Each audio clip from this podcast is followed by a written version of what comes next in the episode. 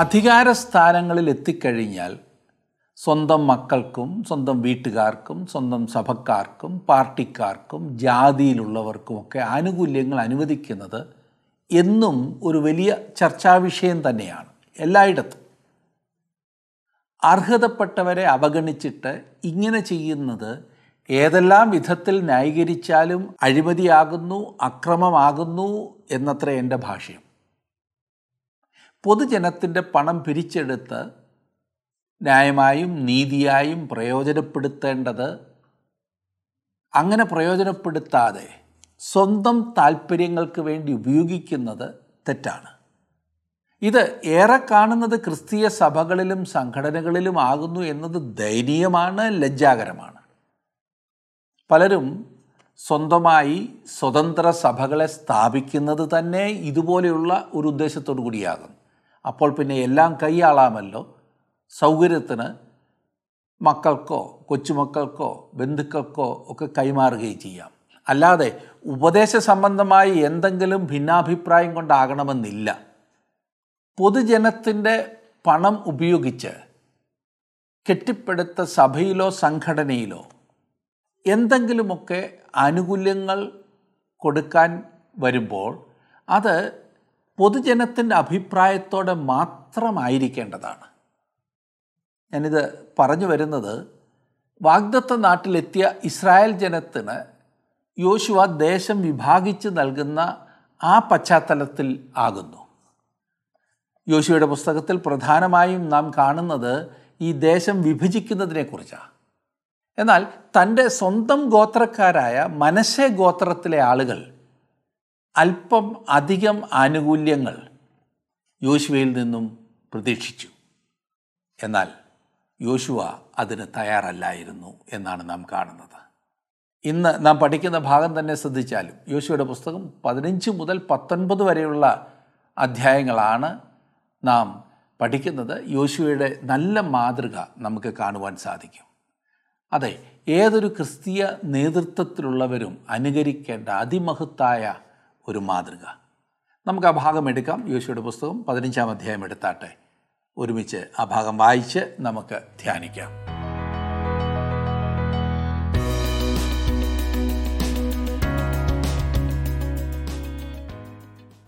വാഗ്ദത്ത നാട്ടിൽ പ്രവേശിച്ച ഇസ്രായേൽ മക്കൾ തങ്ങൾക്ക് അവകാശമായി ലഭിക്കേണ്ട സ്ഥാനങ്ങൾ കൈവശമാക്കുന്നതാകുന്നു.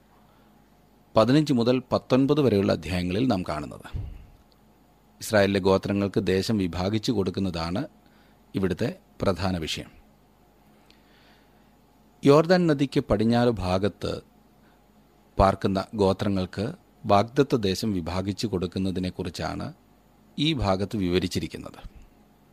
പതിനഞ്ചാം അധ്യായത്തിൽ യഹൂദ ഗോത്രത്തിന്റെ പങ്കിനെയും പതിനാറാം അധ്യായത്തിൽ എഫ്രീമിന്റെ പങ്കിനെക്കുറിച്ചും പതിനേഴാം അധ്യായത്തിൽ മനശിയുടെ പങ്കിനെക്കുറിച്ചും പതിനെട്ടും പത്തൊൻപതും അധ്യായങ്ങളിൽ Simeon Zebulun Issachar Asher Naphtali Dan എന്നീ ഗോത്രങ്ങളുടെ പങ്കിനെക്കുറിച്ചും പറഞ്ഞിരിക്കുന്നു. ഇത് ഇസ്രായേൽ ജാതിക്ക് വളരെയധികം പ്രധാനപ്പെട്ട ഒരു ഭാഗമായിരുന്നു എന്നോർക്കണം. എന്നാൽ ഇന്ന് നമുക്ക് ഇത് അത്രമാത്രം പ്രാധാന്യം അർഹിക്കുന്ന ഒന്നല്ല എന്നും നാം ഓർത്തിരിക്കണം. കാരണം ഈ ഭൗമികമായ ഭാഗം വെക്കൽ ഇന്ന് ചില ആത്മീയ അർത്ഥത്തിൽ നമുക്ക് കാണുകയും നമ്മുടെ ജീവിതങ്ങളിൽ അവയെ പ്രാവർത്തികമാക്കുകയും ചെയ്യാവുന്നതാണ്. അതിലുപരി ഈ ഓരോ അതിരും ഓരോരുത്തർക്ക് കൊടുത്തതിനെക്കുറിച്ച് വിശദമായി നാം ചിന്തിക്കേണ്ടതായിട്ടില്ല.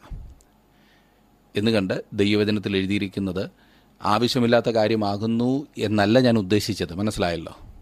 അതിന്റെ അക്ഷരാർത്ഥത്തിലുള്ള ആ പ്രയോഗം നമുക്ക് ഇന്ന് ഒരു പക്ഷേ പ്രയോജനപ്പെടുന്നുണ്ടായിരിക്കില്ല. കാരണം അവർക്ക് അന്ന് ലഭിച്ച ആ ഭാഗങ്ങൾ ഇന്ന് അവരുടെ കയ്യിലില്ല എന്ന് നമുക്കറിയാമല്ലോ. അതുകൊണ്ട് തന്നെ ഏതാനും പ്രധാനപ്പെട്ട സംഗതികൾ മാത്രമേ ഈ ഭാഗത്തു നിന്നും നാം ചിന്തിക്കുകയുള്ളൂ. വേഗന്ന് അദ്ധ്യായങ്ങൾ ചിന്തിച്ചങ്ങ് പോവുകയാണ് ചെയ്യുവാൻ പോകുന്നത്. യഹൂദയുടെ പങ്കിനെക്കുറിച്ച് നമുക്ക് ആദ്യം നോക്കാം. ഞാൻ പറഞ്ഞല്ലോ പതിനഞ്ചാം അധ്യായത്തിൽ എഴുതിയിരിക്കുന്നത് യഹൂദയുടെ പങ്കിനെക്കുറിച്ചാണ്. കാലേബ് യഹൂദ ഗോത്രത്തിൽപ്പെട്ട ഒരാളായിരുന്നു എന്നും ദൈവം അവന് ഹെബ്രോൻ നഗരം നൽകിയെന്നും പതിനാലാം അധ്യായത്തിൽ നാം കണ്ടുവല്ലോ.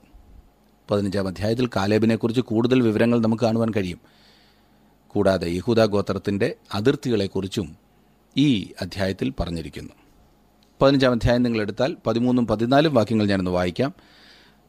പതിനഞ്ചാം അധ്യായത്തിന്റെ പതിമൂന്നും പതിനാലും വാക്യങ്ങൾ. യഹോവ യോശുവയോട് കൽപ്പിച്ചതുപോലെ അവൻ യഫുന്നയുടെ മകനായ കാലേബിന് യഹൂദ മക്കളുടെ ഇടയിൽ ഓഹരിയായിട്ട് അനാക്കിന്റെ അപ്പനായ അർബയുടെ പട്ടണമായ ഹെബ്രോൻ കൊടുത്തു.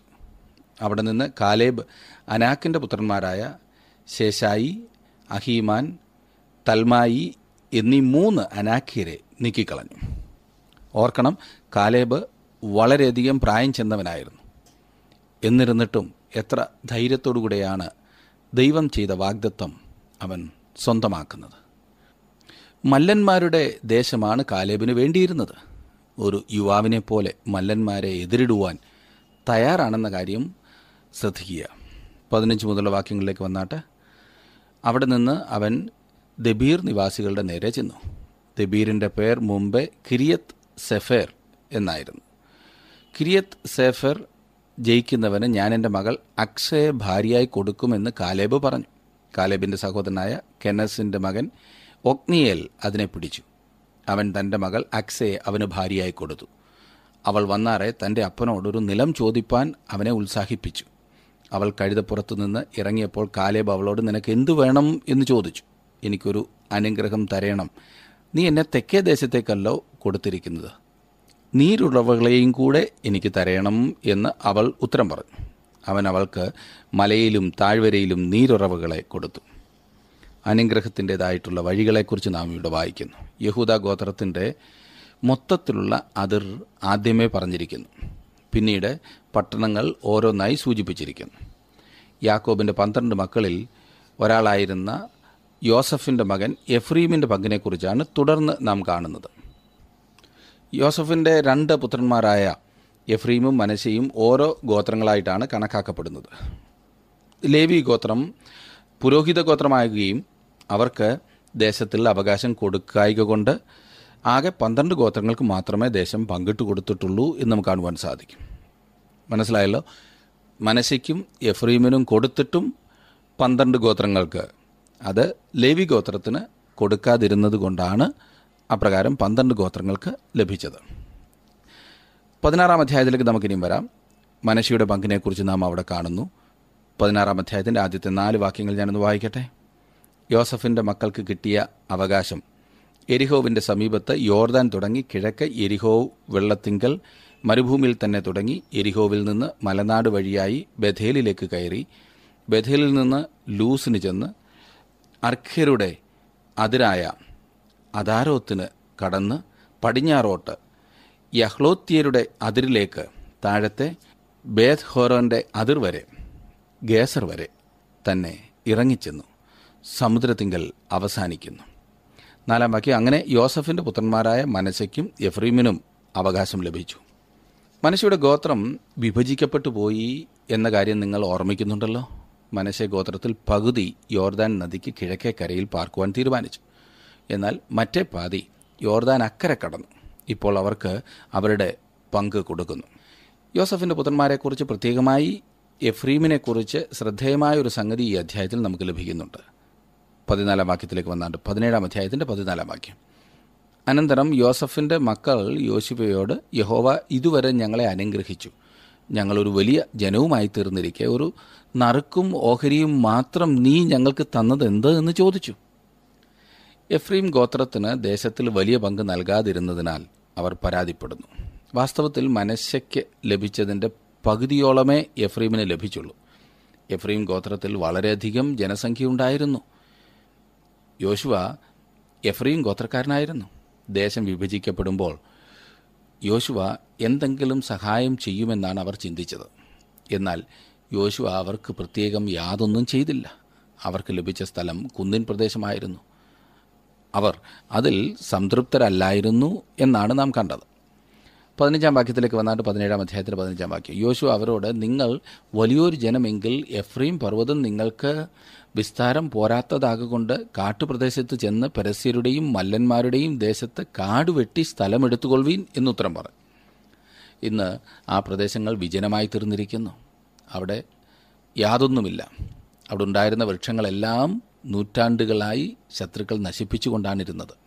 ഇപ്പോൾ വീണ്ടും ആ കുന്നുകളിൽ വൃക്ഷങ്ങൾ നട്ടുപിടിപ്പിച്ചുകൊണ്ടാണ് ഇരിക്കുന്നത്.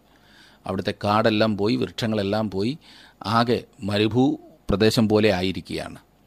ക്രിസ്തുവിന്റെ കാലത്ത് ഒലിവുമലയും മരങ്ങൾ കൊണ്ട് നിറഞ്ഞതായിരുന്നു. ഇന്നുള്ളതുപോലെ ആയിരുന്നു എങ്കിൽ യേശുവിന്റെ ശത്രുക്കൾക്ക് അവനെയും അവന്റെ അനുയായികളെയും തോട്ടത്തിൽ കണ്ടുപിടിക്കുവാൻ പ്രയാസമുണ്ടായിരുന്നില്ല. യേശു എവിടെയാണ് ഇരിക്കുന്നത് എന്ന് യൂത അവരെ വനത്തിൽ കൂടി നയിച്ചുകൊണ്ട് കാണിച്ചു കൊടുക്കുകയാണ് ചെയ്തത് എന്ന് നാം മനസ്സിലാക്കുന്നല്ലോ. തന്റെ ഗോത്രത്തോടുള്ള യോശുവയുടെ മറുപടി വളരെയധികം സ്വാഗതാർഹമായിട്ടുള്ളതാണ്. പതിനേഴും പതിനെട്ടും വാക്യങ്ങളിലേക്ക് വന്നാട്ട് പതിനേഴാം അധ്യായത്തിന്റെ പതിനേഴും പതിനെട്ടും. യോശുവ യോസഫിന്റെ കുലമായ എഫ്രീമിനോടും മനശിയോടും പറഞ്ഞത് നിങ്ങൾ വലിയൊരു ജനം തന്നെ മഹാശക്തിയുമുണ്ട്. നിങ്ങൾക്ക് ഒരു ഓഹരി മാത്രമല്ല വരേണ്ടത്. മലനാട് നിനക്കുള്ളത് ആയിരിക്കണം. അത് കാടാകുന്നു എങ്കിലും നിങ്ങളത് വെട്ടിത്തെളിക്കണം. അതിന്റെ അറുതി പ്രദേശങ്ങളും നിങ്ങൾക്കുള്ളവ തന്നെ.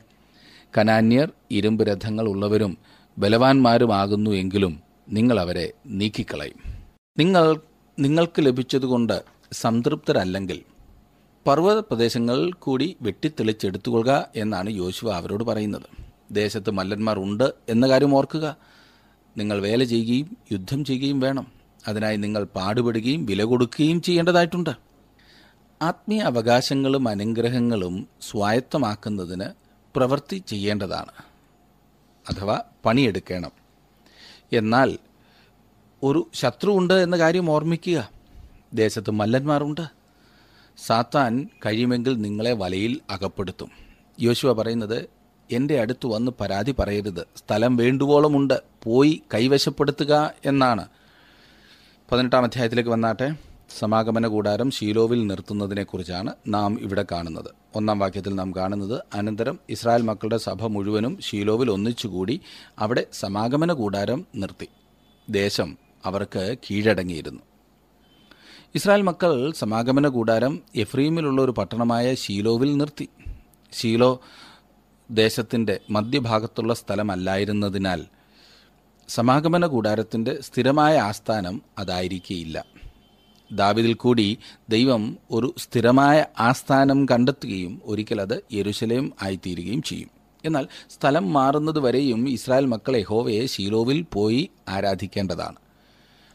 ന്യായാധിപന്മാരുടെ കാലത്തൊക്കെയും സമാഗമന കൂടാരം ശീലോവിൽ തന്നെയായിരുന്നു എന്ന് നാം ആ ഭാഗം പഠിക്കുമ്പോൾ കാണുന്നതാണ്.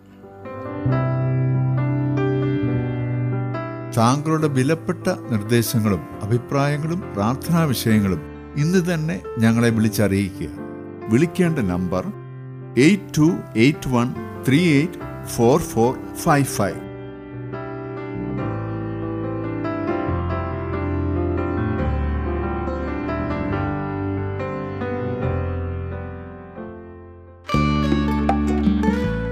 ഇന്നത്തെ പ്രോഗ്രാം താങ്കൾക്ക് ഇഷ്ടപ്പെട്ടുവോ? എങ്കിൽ ഉടൻ തന്നെ ഞങ്ങൾക്കൊരു മിസ് കോൾ തരിക. അടുത്ത വിജയി ഒരുപക്ഷെ താങ്കളായിരിക്കാം.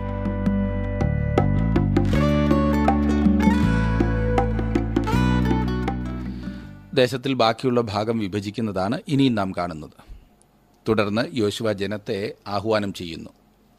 പതിനെട്ടാം അധ്യായത്തിന്റെ രണ്ടും മൂന്നും വാക്യങ്ങളിൽ എന്നാൽ ഇസ്രായേൽ മക്കളിൽ അവകാശം ഭാഗിച്ച് കിട്ടാതിരുന്ന ഏഴ് ഗോത്രങ്ങൾ ശേഷിച്ചിരുന്നു.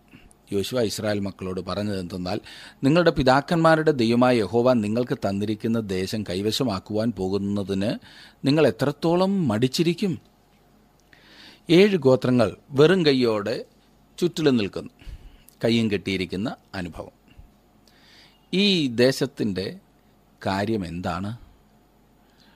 നീ ഞങ്ങൾക്ക് എന്താണ് തരാൻ പോകുന്നത് എന്ന് അവർ യോശുവയോട് ചോദിച്ചു. നിങ്ങൾക്ക് ഈ പ്രദേശം തന്നിരിക്കുന്നു. പോയി ദേശം കൈവശമാക്കിക്കൊള്ളുക. എത്ര കാലം നിങ്ങൾ കാത്തിരിക്കുമെന്ന് യോശു അവരോട് ചോദിച്ചു. നമ്മോടുള്ള ദൈവത്തിന്റെ ആഹ്വാനവും ഇതുതന്നെയാണ് സകല ആത്മീയ അനുഗ്രഹങ്ങളും അവൻ നമുക്കായി വച്ചിരിക്കുന്നു.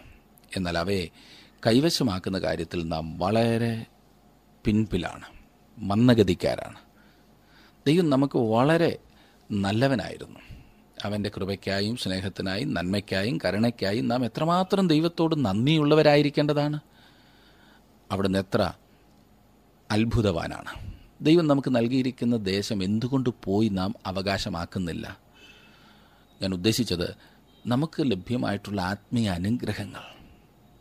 എത്രയോ ഉന്നതമായൊരു നിലവാരത്തിൽ ആത്മീയ നിലവാരത്തിൽ നാം ജീവിക്കണമെന്നാകുന്നു ദൈവം ആഗ്രഹിക്കുന്നത്. പലപ്പോഴും നാം ഏറ്റവും താണപടിയിൽ ആത്മീയമായി രാജാക്കന്മാരായി ജീവിക്കേണ്ട നാം വെറും ഭിക്ഷക്കാരെ പോലെ ജീവിക്കുന്ന സ്ഥിതിവിശേഷം. എല്ലാം കൊണ്ടും ജീവിതം ആസ്വദിക്കുവാൻ കഴിയുന്ന ഒരു ആത്മീക അനുഭവത്തിലേക്ക് ദൈവം നമ്മെ വിളിച്ചിരിക്കുമ്പോൾ നാം പലപ്പോഴും ഏറ്റവും താണപടിയിൽ അതെ മന്ദഗതിക്കാരായി ഒന്നും ചെയ്യാതിരുന്ന് കാര്യം നേടുവാനുള്ള താല്പര്യത്തോടുകൂടെ നാം മുൻപോട്ട് പോകും തന്മൂലം ലഭിക്കുന്നതോ ഒന്നുമില്ലാത്ത അവസ്ഥ. യോശുവയുടെ ആഹ്വാനത്തിന് ശേഷം ഗോത്രങ്ങൾ മുൻപോട്ട് പോവുകയും അവർക്ക് നൽകിയ ദേശം കൈവശമാക്കുവാൻ തുടങ്ങുകയും ചെയ്തു. ബെന്യാമീന്റെ പങ്കിനെക്കുറിച്ച് നാം വായിക്കുന്നു. യഹൂദയുടെയും എഫ്രീൻ ദാൻ എന്നീ ഗോത്രങ്ങളുടെയും ഇടയിലാണ് ബെന്യാമീൻ ഗോത്രത്തിന് അവകാശം ലഭിച്ചത്. ഷിമിയോന്റെ പങ്കിനെക്കുറിച്ച് നാം വായിക്കുന്നു. ഞാൻ ഒൻപതാം വാക്യം വായിക്കാം. പത്തൊൻപതാം അധ്യായത്തിലേക്ക് ഞാൻ വരികയാണ്. അവിടെ ഒൻപതാം വാക്യത്തിൽ കാണുന്നു.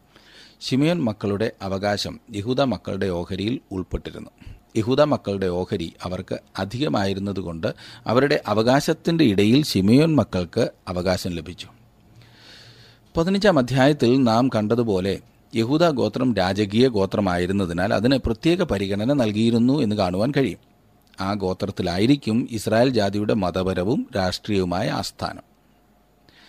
യെരുശലേം തലസ്ഥാനമായി തീരും എന്ന് നമുക്കറിയാം. ദാവീദാണ് അപ്രകാരം തെരഞ്ഞെടുപ്പ് നടത്തുന്നത്.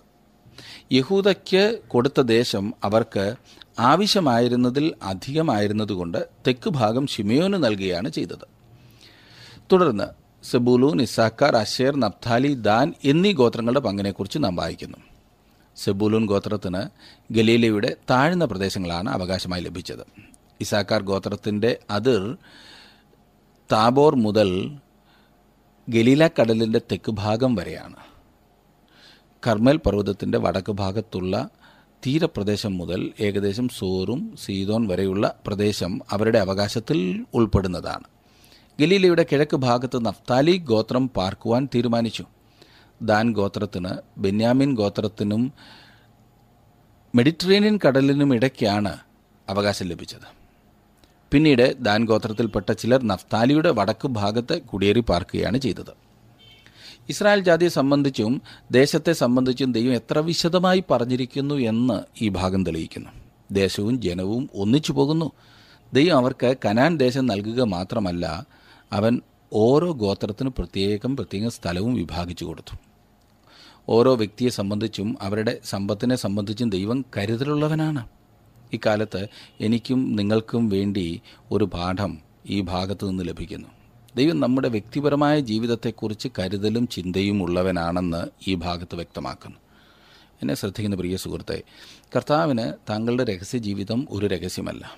അവിടുന്ന് താങ്കളെ ഭംഗിയായി അറിയുന്നുണ്ട്. നമ്മൾ പലരും പലപ്പോഴും സമൂഹത്തിൽ നിന്ന് ഒഴിഞ്ഞു മാറുവാൻ താല്പര്യപ്പെടുന്നുണ്ട്. എന്നാൽ നമുക്ക് ദൈവത്തിൽ നിന്ന് ഓടി ഒളിക്കുവാൻ കഴിയുകയില്ല നാം എവിടെ പോയെന്നാലും കർത്താവ് അവിടെ നമ്മെ കാത്തിരിക്കുന്നുണ്ടായിരിക്കും. അതെ നൂറ്റി മുപ്പത്തി ഒൻപതാം സങ്കീർത്തനം ഈ കാര്യത്തിൽ എത്രയോ കൃത്യമാണല്ലേ? നമുക്കവനെ ഒളിച്ച് എങ്ങും പോകുവാൻ സാധിക്കില്ല. അവനെ മറഞ്ഞ് ജീവിപ്പാൻ നമുക്ക് കഴിയില്ല എന്ന് നൂറ്റി മുപ്പത്തൊമ്പതാം സങ്കീർത്തനം കൃത്യമായി പറയുന്നു. യോശുവയ്ക്ക് ഒരു പ്രത്യേക പങ്ക് ലഭിക്കുന്നതിനെക്കുറിച്ച് നാം കാണുന്നു. ഞാൻ പത്തൊൻപതാം അധ്യായത്തിന്റെ നാൽപ്പത്തി ഒൻപത് മുതലുള്ള വാക്യങ്ങൾ ഒന്ന് വായിക്കട്ടെ. നാൽപ്പത്തി ഒൻപത് മുതൽ അൻപത്തി ഒന്ന് വരെ. അവർ ദേശത്തെ അതിർ തിരിച്ചു കഴിഞ്ഞ ശേഷം ഇസ്രായേൽ മക്കൾ നൂന്റെ മകനായി യോശുവയ്ക്കും തങ്ങളുടെ ഇടയിൽ ഒരു അവകാശം കൊടുത്തു. അവൻ ചോദിച്ച പട്ടണമായ എഫ്രീം മലനാട്ടിലുള്ള തിന്മത്ത് സേരഹ് അവർ യഹോവയുടെ കൽപ്പന പ്രകാരം അവന് കൊടുത്തു. അവൻ ആ പട്ടണം പണിത് അവിടെ പാർത്തു. അൻപത്തൊന്നാം വാക്യം. ഇവ പുരോഹിതനായ എലയാസാറും നൂന്റെ മകനായ യോശുവയും ഇസ്രായേൽ മക്കളുടെ ഗോത്രപിതാക്കന്മാരിൽ പ്രധാനികളും ഷീലോവിൽ സമാഗമന കൂടാരത്തിന്റെ വാതിൽക്കൽ യഹോവയുടെ സന്നിധിയിൽ വെച്ച് ചീട്ടിട്ട് അവകാശമായി വിഭാഗിച്ചു കൊടുത്ത അവകാശങ്ങളാകുന്നു ഇങ്ങനെ ദേശവിഭാഗം അവസാനിച്ചു. യോശുവ ഇസ്രായേൽ മക്കളെ കനാന്യർക്കെതിരായി വിജയകരമായി നയിച്ചതുകൊണ്ട് അവർ അവന് ഇഷ്ടമുള്ള പ്രദേശം നൽകിയതാണ് എന്ന് നാം ചിന്തിച്ചേക്കാം. എന്നാൽ അപ്രകാരം അല്ല സംഭവിച്ചത്. ഇസ്രായേൽ ജനം യോശുവയ്ക്ക് അവൻ ഇഷ്ടമുള്ള സ്ഥലം കൊടുക്കുകയല്ല ചെയ്തത്. യോശുവ തനിക്കിഷ്ടമുള്ള സ്ഥലം തിരഞ്ഞെടുക്കുകയാണ് ചെയ്തത്. ഇത് വളരെ ചിന്തിപ്പിക്കുന്ന ഒരു കാര്യമാണല്ലേ? ആ സ്ഥലത്തിന്റെ പേര് തിന്മത് സേരഹ് എന്നായിരുന്നു. ശീലോവിൽ നിന്ന് ഏകദേശം പതിനൊന്ന് മൈലിൽ അകലമായിരുന്നു ആ ദേശം. അതൊരു വിജനമായ സ്ഥലമായിരുന്നു. വളരെ മോശപ്പെട്ട പ്രദേശമെന്ന് വേണമെങ്കിൽ പറയാം. യോശുവ എന്തുകൊണ്ടാണ് ആ സ്ഥലം തിരഞ്ഞെടുത്തത് എന്ന് മനസ്സിലാകുന്നില്ല. അബ്രഹാമും ലോത്തും മിസ്രൈമിൽ നിന്ന് മടങ്ങി വന്നപ്പോഴത്തെ ആ സംഭവം പോലെയാകുന്നു ഇവിടെയും സംഭവിക്കുന്നത്.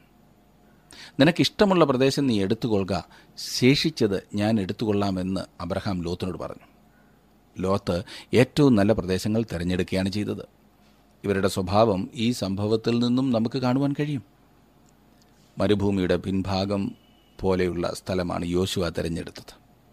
അവന്റെ സ്വഭാവം ഇവിടെ പ്രകടമാക്കപ്പെട്ടിരിക്കുന്നു. ഇസ്രായേൽ മക്കളുടെ ചില പ്രത്യേകതകളും ഇതിൽ നിന്നും വെളിപ്പെടുന്നു. ഈ ദൈവമനുഷ്യന് വിജനമായ ഒരു ചെറിയ പ്രദേശം കൊടുക്കുവാൻ മാത്രമേ അവർ തയ്യാറായുള്ളൂ എന്ന് കാണുന്നു. പക്ഷേ അവൻ അതുകൊണ്ട് സംതൃപ്തനായിരുന്നു. എത്ര ഉന്നതമായ ഒരു സ്വഭാവമില്ലേ? പലപ്പോഴും അബ്രഹാമിനെ പോലെയും യോശുവയെ പോലും ചിന്തിക്കുവാൻ നമുക്ക് സാധിക്കാതെ പോകുന്നതല്ലേ? നമ്മുടെ അവകാശങ്ങളെ എങ്ങനെയെങ്കിലും പിടിച്ചെടുക്കുവാനുള്ള നമ്മുടെ തത്രപ്പാട് കൊണ്ടും വിചാരപ്പെടലുകൾ കൊണ്ടും ഉണ്ടാകുന്ന ഭവിഷ്യത്തുകൾ. ഇത് ഒരിക്കലും നമുക്ക് നന്മയ്ക്കാകില്ല എന്നോർക്കണം. എങ്ങനെങ്കിലും പിടിച്ചെടുക്കുകയല്ല. പിന്നെയോ ദൈവം തരുന്നതിനെ സന്തോഷത്തോടുകൂടി അനുഭവിക്കുകയാണ് ചെയ്യേണ്ടത്. ഈ ഭാഗത്ത് നാം കണ്ടല്ലോ കയ്യും കെട്ടിയിരുന്ന് അനുഗ്രഹം പ്രാപിക്കാമെന്ന് ആരും വ്യാമോഹിക്കരുത്. ദൈവവചനം വായിക്കുവാനും ധ്യാനിക്കുവാനും പഠിക്കുവാനും താങ്കൾ എത്ര സമയം എടുക്കാറുണ്ട് എന്ന് സ്വയം ഒന്ന് ചിന്തിച്ചാട്ടെ. മണിക്കൂറുകൾ മുഴങ്കാലിൽ നിന്ന് ദൈവത്തോട് കൂട്ടായ്മ അനുഭവിക്കുന്ന പ്രിയപ്പെട്ടവരെ പോലെ അനുഗ്രഹം വേണമെന്ന് ശഠിക്കുന്ന താങ്കൾ പണിയെടുക്കാതെ അത് ലഭിക്കുമോ? ദൈവസന്നിധിയിൽ കാത്തിരുന്ന് പ്രാർത്ഥിക്കാതെ അത് ലഭിക്കുമോ? വല്ലവരും വെട്ടിത്തെളിച്ച് കൃഷി ചെയ്തിട്ടിരിക്കുന്ന സ്ഥലത്തെ ഫലമെടുക്കാനാണ് എല്ലാവർക്കും മോഹം. ആ ദേശം അവകാശമായി തരുവാൻ ചോദിക്കുകയാണ്. പോയി പണിയെടുത്ത് യുദ്ധം ചെയ്ത് ദേശം സ്വന്തമാക്കുവാൻ യോശുവ ആവശ്യപ്പെടുകയാണ് ചെയ്തത്. പരാതി പറഞ്ഞ് സമയം കളയുന്ന സുഹൃത്തെ പണിയെടുത്ത് അതെ ദൈവത്തോട് ചേർന്ന് നിന്ന് അനുഗ്രഹം സ്വന്തമാക്കുവാൻ താങ്കൾ തയ്യാറാകുമോ? ഇന്ന് ഈ പഠനം ശ്രദ്ധിക്കുവാൻ നിങ്ങൾ കാണിച്ച നല്ല മനസ്സിനായിട്ട് ഞാൻ നന്ദി പറയട്ടെ. ഓരോ ദിവസവും ദൈവത്തിന്റെ വചനം ക്രമമായി പഠിക്കുവാൻ ജീവസന്ദേശത്തിലൂടെ നിങ്ങൾ കാണിക്കുന്ന താല്പര്യത്തിനായി പ്രത്യേകം നന്ദി. ദൈവം നിങ്ങളെ സമൃദ്ധിയായിട്ട് അനുഗ്രഹിക്കേണ്ടതിനായി പ്രാർത്ഥിക്കുന്നു. നമുക്ക് പ്രാർത്ഥിക്കാം. കർത്താവെ ഞങ്ങളുടെ ജീവിതത്തിൽ അവിടുന്ന് തന്നിട്ടുള്ള സകല സാഹചര്യങ്ങളും അവിടുത്തെ നാമത്തിന്റെ മഹത്വത്തിനായി അവിടുത്തെ ഹിതപ്രകാരം ഉപയോഗിക്കുവാൻ അവിടുന്ന് ഞങ്ങളെ ശക്തീകരിക്കണമേ സഹായിക്കണമേ. ഇന്ന് ഞങ്ങൾ പഠിച്ചതായ യോശുവയുടെ നല്ല മാതൃക ഞങ്ങളൊക്കെ അനുവർത്തിക്കുവാൻ അവിടുന്ന് ഞങ്ങളെക്കുറിച്ച് ആഗ്രഹിക്കുന്നു എന്ന് ഞങ്ങൾക്കറിയാം. അതുകൊണ്ട് ഞങ്ങൾ വളരെ ഭയഭക്തിയോടെ നിന്റെ വചനം കേൾക്കുവാനും അനുസരിക്കുവാനും അവിടുന്ന് ഞങ്ങളെ സഹായിക്കണമേ.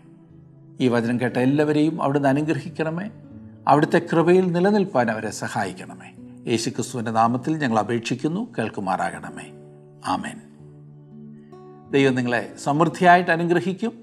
നമുക്ക് വീണ്ടും കാണാം. ഇന്നത്തെ പ്രോഗ്രാം താങ്കൾക്ക് ഇഷ്ടപ്പെട്ടുവോ? എങ്കിൽ ഉടൻ തന്നെ ഞങ്ങൾക്കൊരു മിസ് കോൾ തരിക. അടുത്ത വിജയി ഒരുപക്ഷെ താങ്കളായിരിക്കാം.